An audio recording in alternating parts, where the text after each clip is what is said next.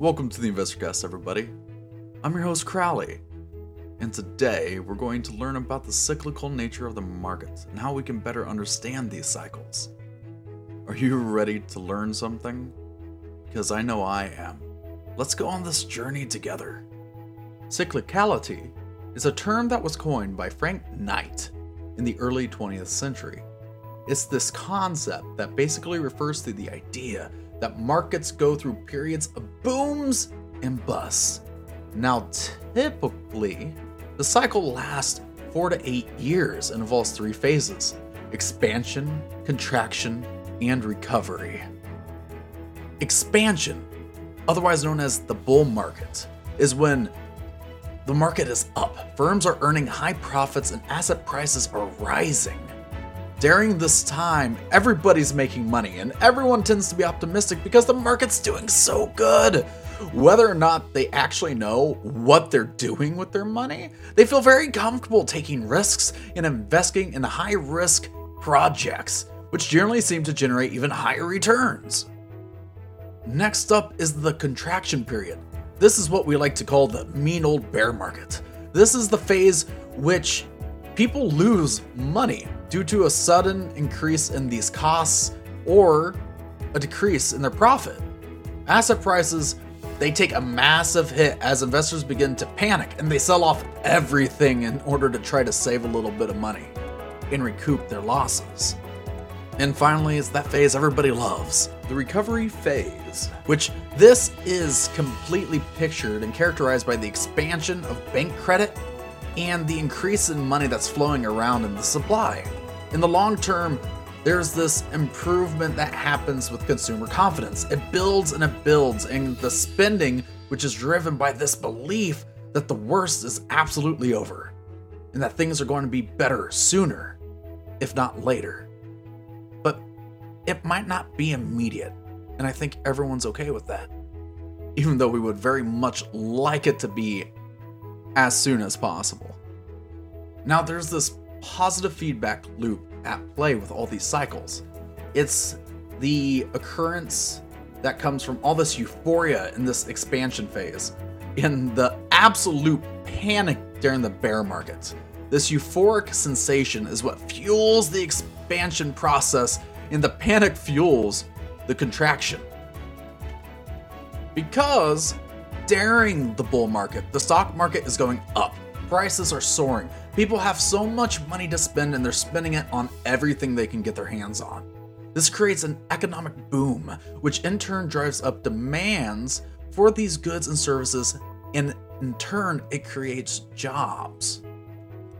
And as a result of all these new jobs, employment is increasing. More people have more money to spend, and they have more confidence in the economy's ability to support them in their times of need. It's important to remember that people don't spend money out of fear for their future, but rather because they feel good about their present situation.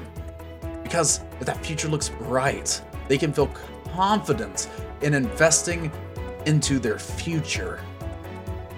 Now, as panic sets in, when the bull market fades and the bear market comes forward, people start to lose confidence in the economy to create their jobs and keep them stable.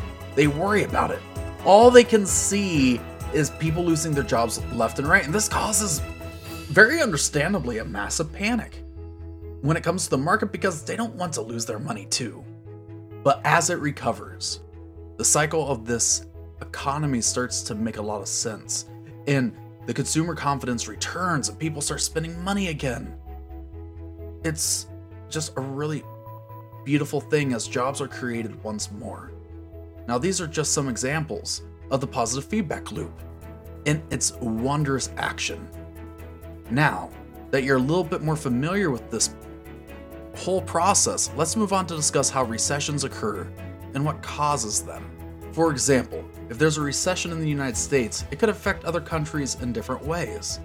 A country might lose its biggest trading partner, and then other countries may want to trade more with this country. The country could also lose tourism, which costs revenue because people from other countries aren't traveling there. Also, there could be less foreign investment in a country that's experiencing these economic hardships because investors may be worried about their money and their investments and what they're putting into it because they might become devalued or even lost altogether and become nothing. This could cause further just downturns around the world and across the table, which could lead to even more recessions. Now, a recession is defined as two consecutive quarters, which is six months of negative economic growth. This means that the output of goods and services in any given quarter.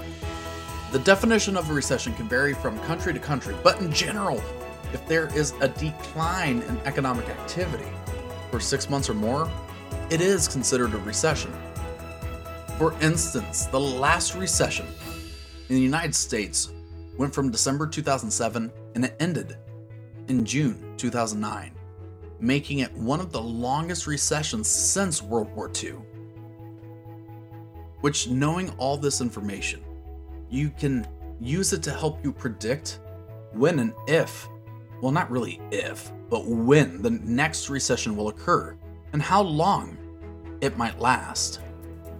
Now, the National Bureau of Economic Research defines it as follows Recession is a significant decline in economic activity spread across the economy, lasting more than a few months, normally visible in real gross domestic product, or GDP, real income, employment, industrial production, and wholesale retail sales. I don't want to end this podcast on that note, though. I really don't want to end this thinking about hardship and recession. I don't know about you, but I would much rather think about economic booms where we're all making money. Because rather than thinking about the downturns and the busts, I'd rather think about the booms. Instead of the slumps, I'd rather think of the pumps. Instead of these low growth periods, I'd rather think of the high growth opportunities. Because an industry boom or boom in a company is going to result in an increase of output of jobs and investment in that industry. Certain events can be citywide or nationwide. Take, for instance, hosting the Olympics, which translate into capital investment in TV broadcasting deals, sponsorship deals, and tourism. Because a boom illustrates a period of time where there's increased growth within a business, market, industry, or economy. These are all elevated levels.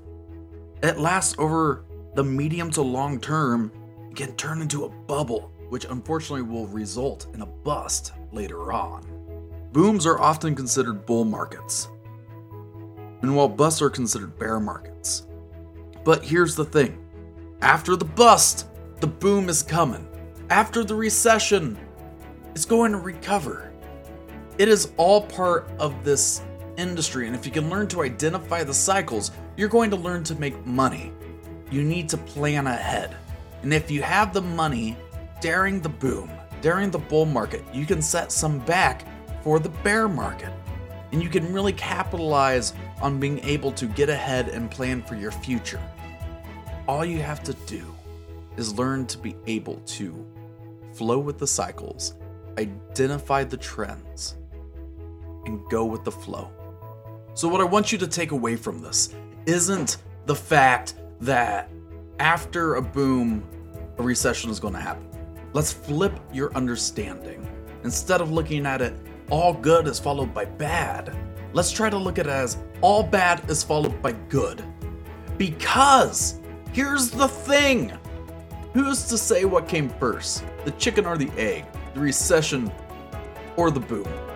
I know that if you can just change your thinking and shift it just slightly, that these bear markets are beginning points for your growth of your portfolio and your investments and your future, you'll be so much more optimistic and motivated to invest and push and research to hit those new heights.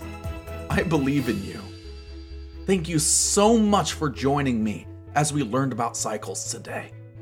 So if you learned something today or you enjoyed the podcast, make sure to leave us a review on Apple Podcasts because it will really help the program.